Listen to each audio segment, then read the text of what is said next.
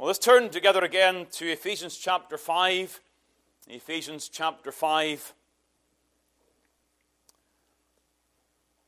Coming once more to uh, this portion of God's Word dealing with the responsibilities of husbands and wives. Again, I remind you the context here, verse number 18 of this fifth chapter says, um, Be not drunk with wine, wherein is excess, but be filled with the Spirit. And I think it's important to recognize again that obedience to these things requires the filling of the Spirit of God. And that if we're to truly honor God in our homes, it will be as those who are filled with the Spirit. And so, verse 19, you have, uh, verse 19 through 21, you have some exhortations regarding the church. And then from that, there is these specific words to the wives and the husbands. Verse 22 Wives, submit yourselves unto your own husbands as unto the Lord. For the husband is the head of the wife, even as Christ is the head of the church, and he is the Savior of the body. And therefore, as the church is subject unto Christ, so let the wives be to their own husbands in everything. And then down in verse number 33 Nevertheless, let every one of you in particular so love his wife, even as himself and the wife see that she reverence her husband. Amen. May God guide and direct us in His Word uh, today. We are, of course, in this section of our studies in Christian ethics in the subject of family and marriage. And you're not seeing it at all. So George is pointing at me. George is very helpful, uh, pointing at me here. Let me give me two seconds and we'll get it uh, back up again. Technology is great when it works. When it works.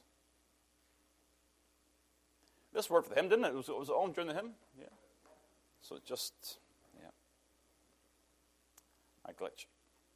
There we go. You know this already, don't you? The definition of marriage, the, the working definition we're using, it is a covenant of companionship. Again, drawing from the language of Malachi uh, chapter 2. Again, I, I deliberately have been very, very careful in the ordering of our studies uh, at this point, uh, because when you come to think about the respective roles of husbands and wives, uh, they, they, must be fulfilled in, this, in the setting of a biblically ordered marriage. Okay, marriage as an institution applies to all mankind, even those who are not converted. But in terms of the ideal performance of God's will, it does require a new heart and the infilling of the Spirit of God. And when there's a dysfunction in marriage, it is ultimately at some level, somewhere, because sin has come into the marriage. Somewhere.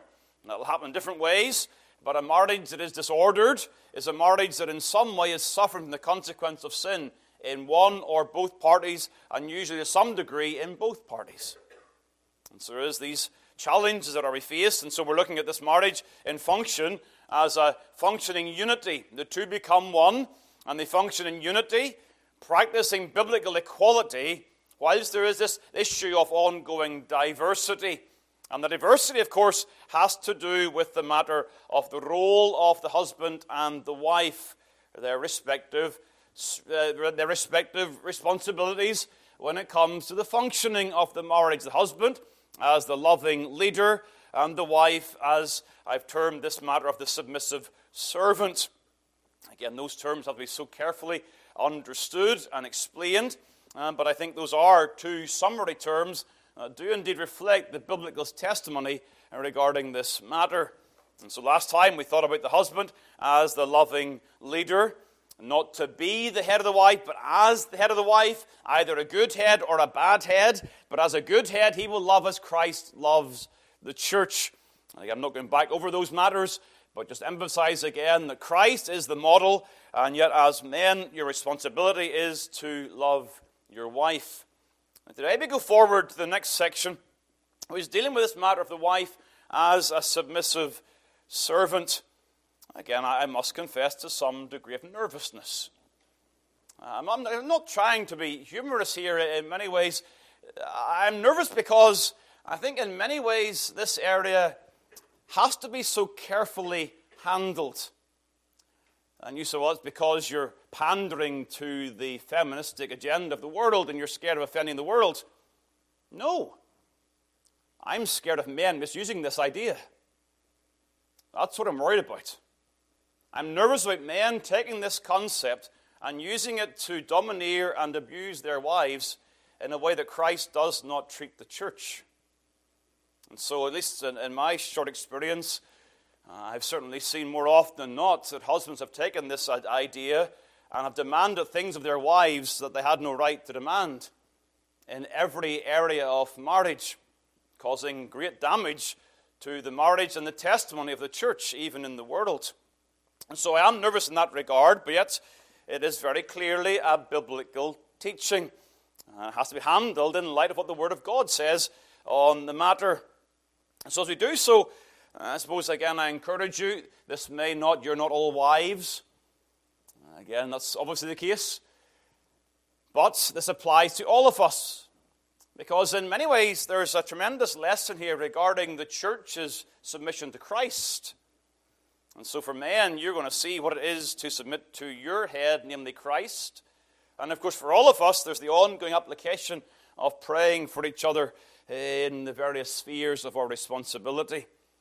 But as we think about this matter, uh, again, that is something that must be handled with care, we ought to see, again, this has a creative foundation.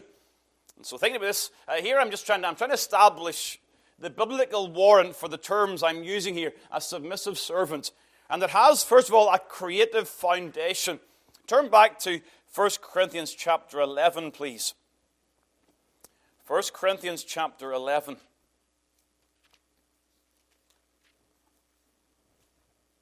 And the verse number 3, of course, we looked at this portion some months ago now with regards to the head covering.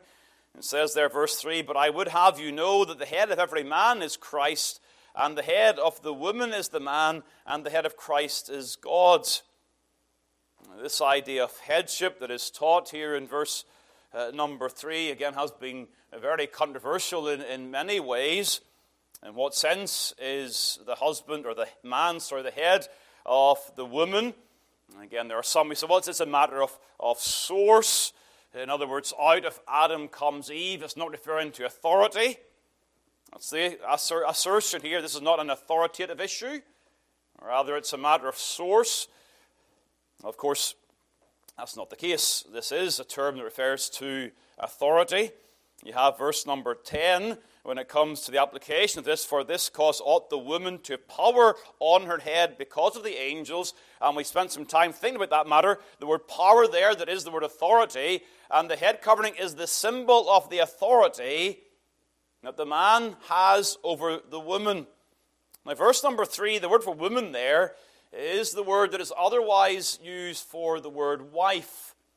And so at the time of the head covering, we discussed this matter. Well, is it the sense that the husband is the head of the wife only, or is there a more general application of man's headship over woman? If you remember back then, I think I, I didn't go back to check, but I think I, I sought to defend the idea this is a general concept, not simply of one man over one woman. And I say that because it's referring to the church here, not the family. It's referring to the church and its responsibilities. And so later on, you're going to see uh, that the woman is not to teach in the church. And so it's a, it's a broad application in this verse. However, having said that, if it is true generally, it does not cease to be true in the home. So if the headship principle is generally true of men having a headship role over women, then it is particularly true in the church. But the reason I turn to this passage is because it is grounded in creation, not in culture. This is not a cultural issue. Verse number 8 For the man is not of the woman, but the woman of the man. Neither was the man created for the woman, but the woman for the man. You've got this as a creation principle. You have the headship of man grounded in the first parents, namely before the fall. And as it comes before the fall, the very premise of this entire study is on the importance of these creation ordinances as revealing the will of God for mankind in every culture, in every age, without even considering the matter of sin. And so here you see the creation foundation of this principle. But having a creation foundation, it also has a consistent application. That's the second issue here. It is a creation foundation and a consistent application. And what I mean by that is we see it applied by different New Testament authors in different contexts. So, again, we're not seeing this application just in one local church who had perhaps a difficulty in their local context. And we saw it. Turn back, please, to Ephesians chapter 5. I'm going to show you three portions that have this idea of this. And when we're building the pattern here of these two words, this submissive servant, Ephesians 5 again. Verse number 24, of course, drawing from the concept of the husband as the head of the wife. Verse 24, therefore, as the church is subject unto Christ, so let the wives be to their own husbands in everything. There's a very clear statement of, of, of responsibility. Uh, the wife is to be subject unto Christ, even, or sorry, sorry, wife to be subject unto their husbands, even as the church is subject to Christ. And in verse number 33, you have the really striking reference, and the wife is to see that she reverence her husband. And that is the word phobos, it is the general word for fear. It has this idea of the, of the wife having a situation, not that she's scared of her husband, that is the wrong application, that should never be the case, but that she has a due reverence for her husband and his name. And we'll come back to that concept later on. A reverence for the name of her husband. And so that's the application to the church in Ephesus. And then turn across to Titus chapter 2.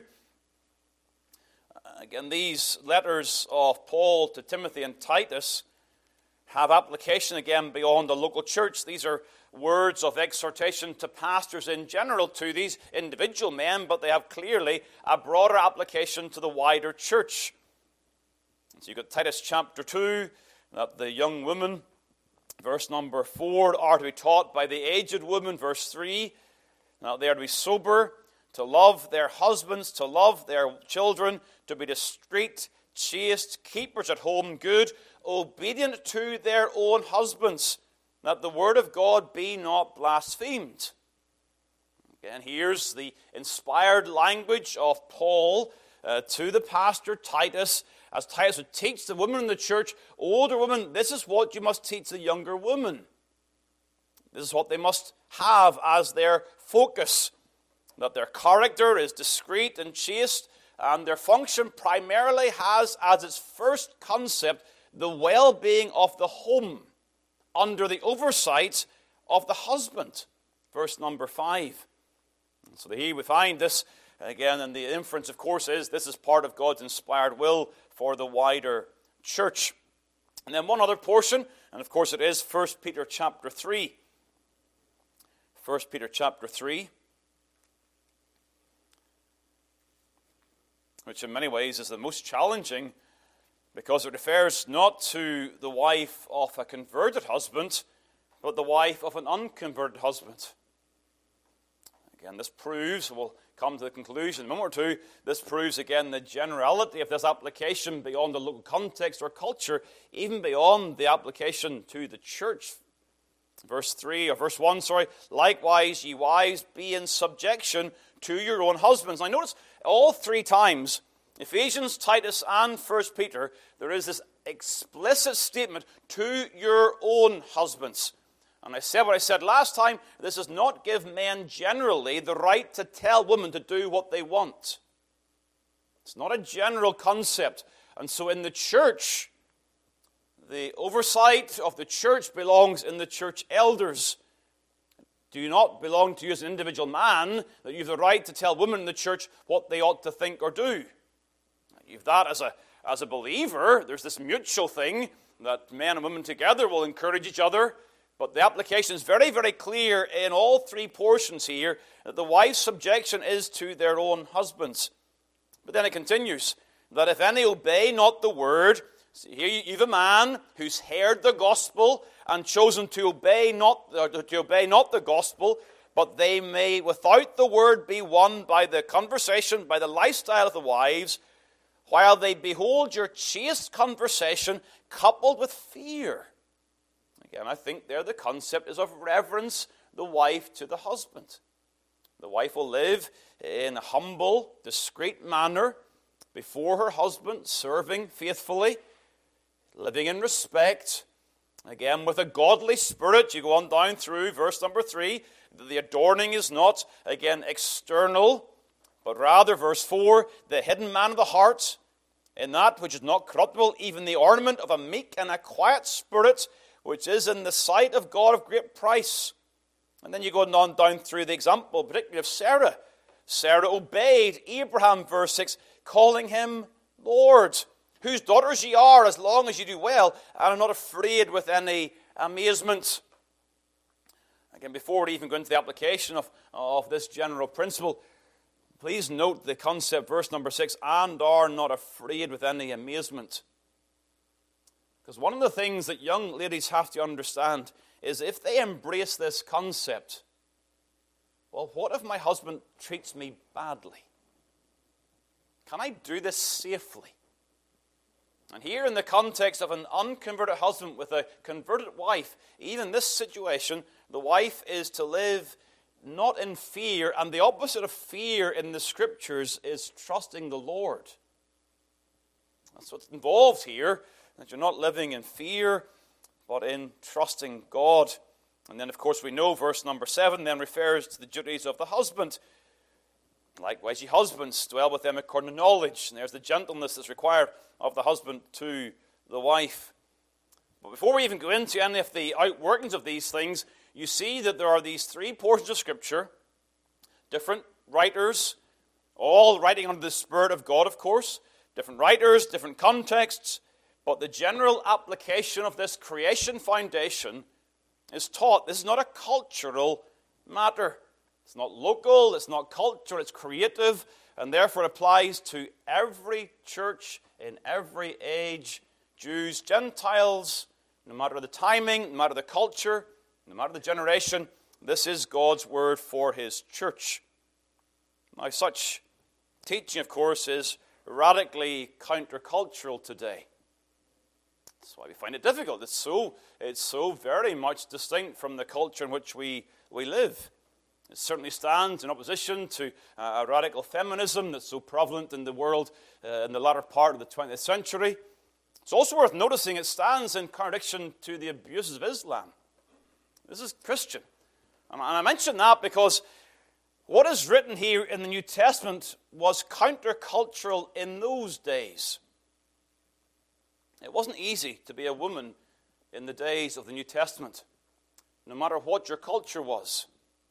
If you were Jewish, the idea of the Pharisees had become more and more common that you could divorce your wife, as Christ says, for any cause. There's this idea of uh, divorce for the, the, the smallest of reasons where the wife had essentially no legal authority and was subject to that abuse in that sense. You had the Greek culture. Women in Greek culture, according to the authorities, they were treated almost in seclusion. They were kept out, out of sight. They weren't allowed to come to the, to the public gatherings for meals. That wasn't the wife's duty. The Greek culture, again, you read some of the, uh, the writings of that time, and they had various levels of women some for their own pleasure. The duty of the, woman, the wife was simply to give children that were legitimate. That was the carnality of the Greek culture of that time. You think of how some even view the church in that way. That's all the church is teaching. That's not true. We are countercultural. The Romans, actually, they had some of the different ideas. They had marital chaos, multiple marriages. And again, they often had the time where there was a movement, a, a feministic movement. And there are some sources that talk about there were female wrestlers in those days. Nothing new under the sun. This idea if men can wrestle, I can wrestle. And you get this, this concept of all that's going on in the confusion of the Roman world. So, what's the New Testament teach? It teaches the dignity and the equality of women in the sight of God and that men's responsibility is to treat their women, their wives, with tremendous care and love, nourishing and cherishing their wives as their own body. This is incredibly countercultural. Stands in the face of the spirit of the age in those times.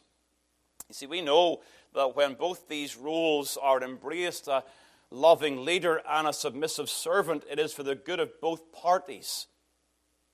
And for the true blessing of God upon a God honoring and enjoyable and vibrant marriage. But if I can take you back to Ephesians chapter 5, uh, I want to try to think this through carefully. What does it mean for the wife to be subject or submissive to her husband? What does it actually mean? What's involved in this regard? Well, back in Ephesians, there are two things that you should understand. Ephesians chapter 5, and you got verse number 21. Wives, submit yourselves unto your own husbands as unto the Lord. At first reading, you may think that that's really saying the same thing as verse 23 says Christ, the head of the church. And then verse 24, therefore, as the church is subject unto Christ, so let the wives be to their own husbands. But I think what verse number 22 is saying that when wives embrace this principle, they are serving the Lord. This is a God honoring, Christ exalting attitude to bring into marriage. And I say that because of the parallel that's used over in Colossians chapter 3. Go to Colossians chapter 3.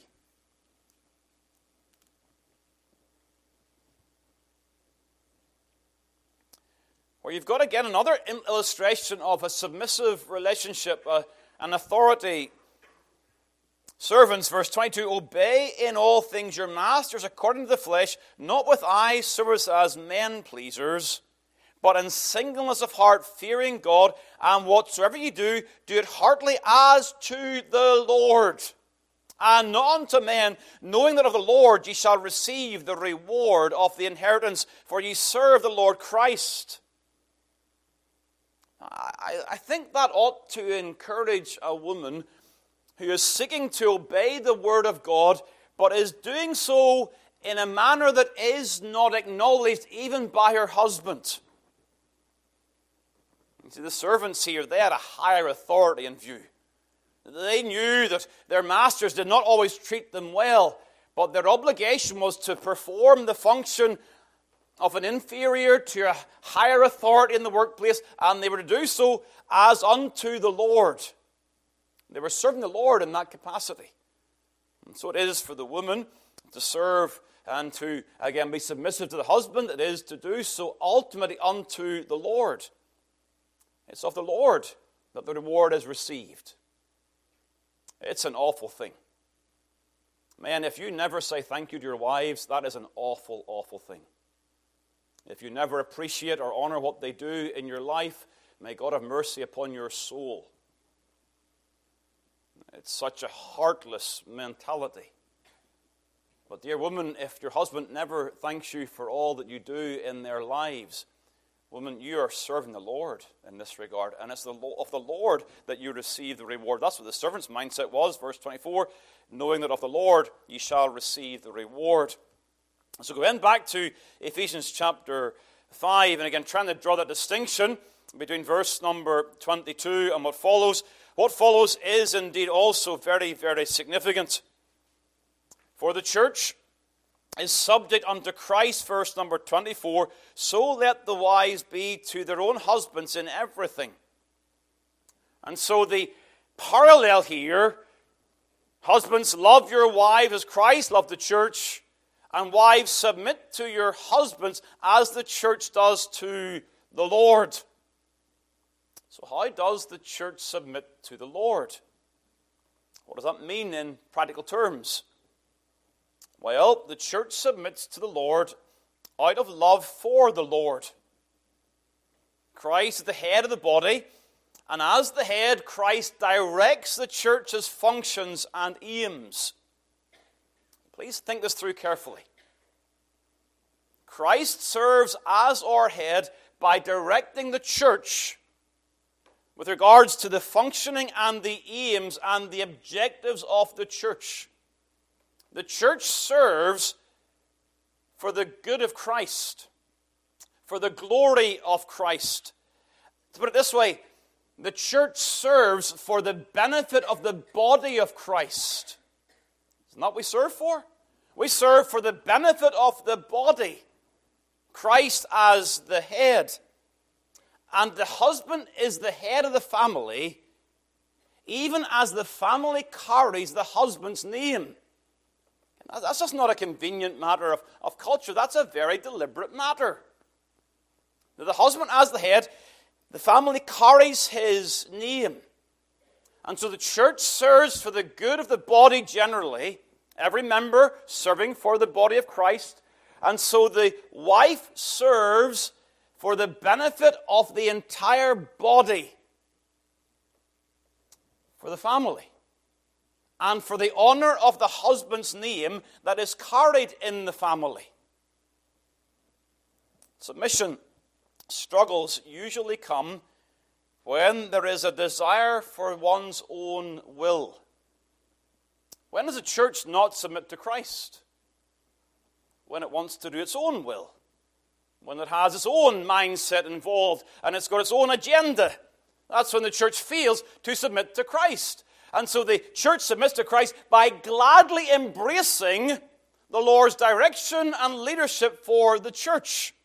Gladly, happily consenting to the Lord's direction for the benefit of the entire body.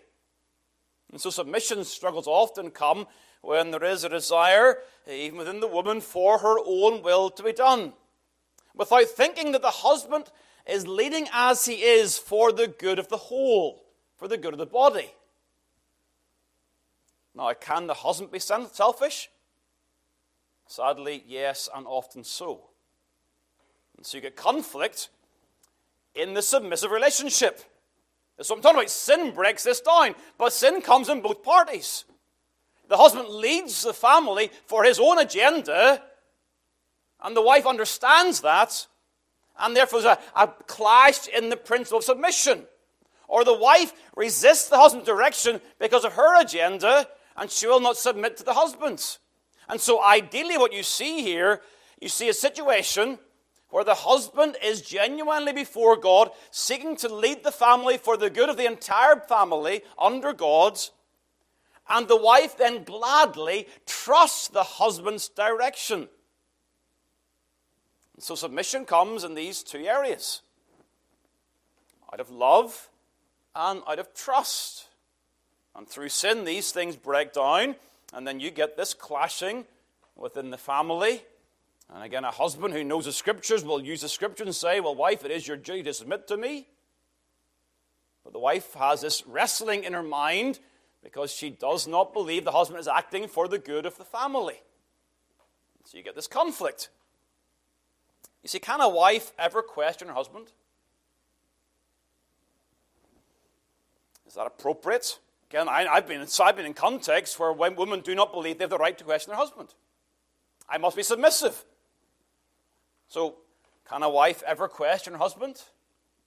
My response to that, well, yeah, I'll take, I'll take a response from that. I, was, it was rhetorical, but let's go for it.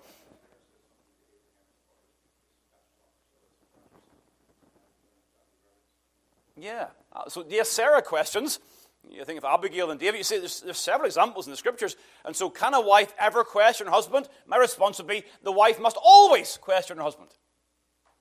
Every time, at all times. Why do I say that? Because the husband is not Christ. And the husband's will is not infallible. Christ always is. And so here there's a parallel, but it's not absolute. There are some distinctions here. You see, the husband's duty is to convince and persuade his wife regarding a decision that is based upon the Word of God for the good of the family. The husband must do that, and you must take on that responsibility. If you love as Christ loves the church, you must prove to your wife that what you're asking her to do is indeed biblical and is for the good of the body. That's your responsibility to try to convince and persuade her in that regard. When you do that, the wife gladly submits. Is that, is that always the case? No, of course not. There's sin in these contexts, and there's going to be wrestling in this, in this regard. Sometimes the wife has to come to conclusion my husband has tried to convince me, I do not agree, but I cannot persuade him any further. At that point, I must submit. Unless it's sinful. Because in every submissive relationship, it is unto the Lord. And therefore, there is the caveat in all times that if the husband requires you to sin, or to not obey, both of those aspects, then, wives, you have the right and the responsibility, indeed, you have the duty to resist graciously and gently. You must never submit unto sin. Yeah, Susie.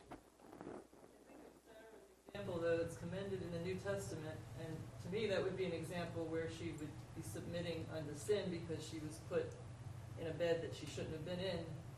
But God, I know God stopped it, and so I mean it's almost like that's lifted up that she was submitting to such a point that she was even willing to to not say this is wrong, Abraham. So I mean I, I don't know that one, that example confuses me. I'm not convinced that Sarah is commended for that example. I think it's a more general commendation of Sarah in the whole. I think she's wrong in that situation. She should not submitted in that context. So, but yeah, it's a, it's a, Sarah's example is difficult because there are times that Sarah, again in the context, acts in a way that you go, well, why, Sarah? Should you have done that? You know, a couple more. George, and then Dan. Yes, so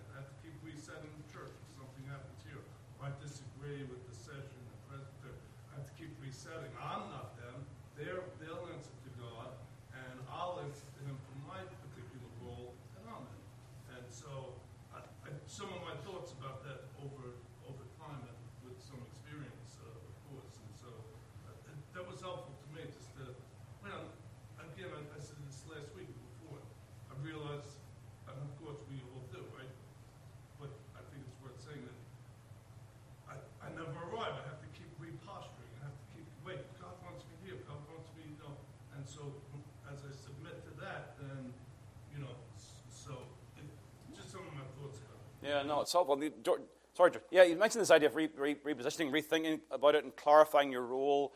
And I- I deliberately couch this in terms of responsibility of husbands. Ultimately, as the head of the home, you, you govern the direction the home goes in. And so you've got to continue to bring yourself back. What am I doing? What's my purpose? What's my focus? What's my attention here? And it must be for the glory of God in your home, a home lived under God, pursuing the direction of God. So you come back to unity in this idea a unity of purpose, a shared purpose. And in that shared purpose, then there's, there's a less potential for this conflict and this tension when it comes to submission. And I think submission should be couched as a, as a positive thing. It is, a, it is a pushing together in the same direction. Submission sometimes is like, I'm being dragged along against my will. That's not the imagery here. The imagery is of pushing in the same direction, but the direction that is given, given by the husband's leadership. And the wife gladly says, I'm going to put my shoulder behind that goal and that objective, and we'll, we'll do so together. And that's where you get the, the difficulties. Now, I think it's important. There are times when there are authorities over us who will ask us to do things that we do not necessarily like. Okay, so you get, you get in the workplace, your employer may ask you to do a job that you, you don't want to do. But it's not sinful, and your responsibility is to do that unto the Lord. The government, again, there are those in governing authorities may ask you to do something you don't like.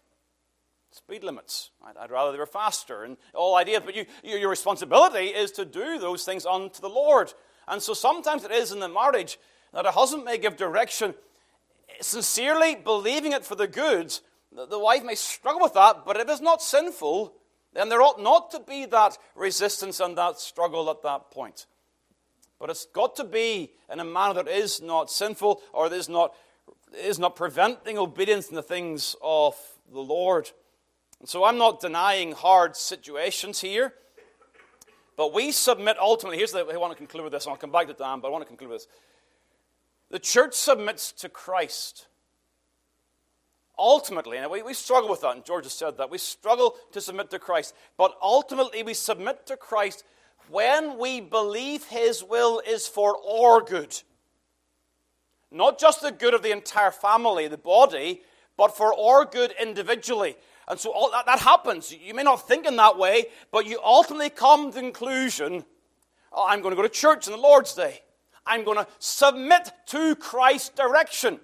And ultimately, you come to the conclusion because this is for my good. And so, men, it is our responsibility to lead our wives in a manner that they trust us and believe that our leadership is not just for the good of your name or the family, but also for their individual good. That your care for them is such that you nourish and cherish them in such a way that they will gladly understand what you're doing is for my personal good. Now, are there hard situations and hard cases? Of course there are. Again, I've said all along, I've tried to excuse myself. Uh, this course is a course on the principles, not all the applications. So I can't even begin to cover every single circumstance that may have come in this, in this regard. But the church gladly submits to Christ's leadership, under Christ's protection, and under Christ's counsel, knowing again that Christ directs the church for the church's good and for our own good individually. And that parallel should be true also in the church. And I'll take Dan's comment and then we better finish.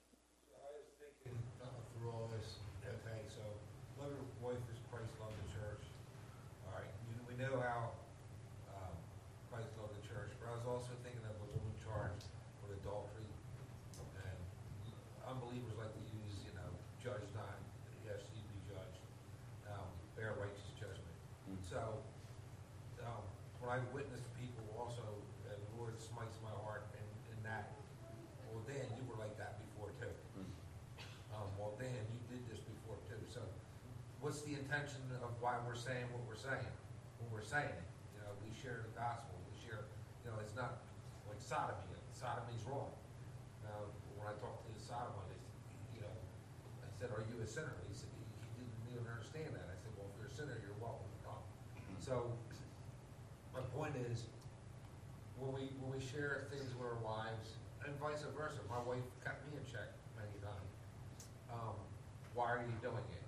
You know, my wife would say, tribute to her, then uh, we didn't pray this morning. Let's pray, you know, so stuff like that. So. Amen. No, yeah, a godly wife is a tremendous benefit to the man's spiritual growth. You know, there is that pushing together in the same, the same direction. I'll let it close. Our time is gone.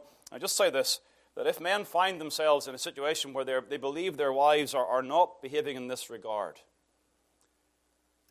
in a counseling situation, a biblical counselor will take you back to the principle that your wife's resistance to your authority may well be because she does not believe that you love her or she does not trust your direction. And that might be to do with misunderstandings in the wife, or it may be due to problems in the husband. So I'm not suggesting for a second that the problem sits on one side or the other side, but ultimately, a struggle with regard to submission is a breakdown of trust or an unbelief that the husband properly loves the wife. Because as we love, as Christ of the church, then there will be glad submission when it comes to these, to these principles. So this is so countercultural that even in a godly church we struggle with these things. And we've got to be honest with that. Um, but let us have an open Bible. On an open Bible, let's seek to understand what is the will of God in these matters. I will stop there for today. Thank you for your again attention and participation. May God help us in our homes that we live for the glory and honor of Christ. Let's all pray. Heavenly Father, we come again to thy presence, reminding ourselves once more of the need for the help of the Spirit of God.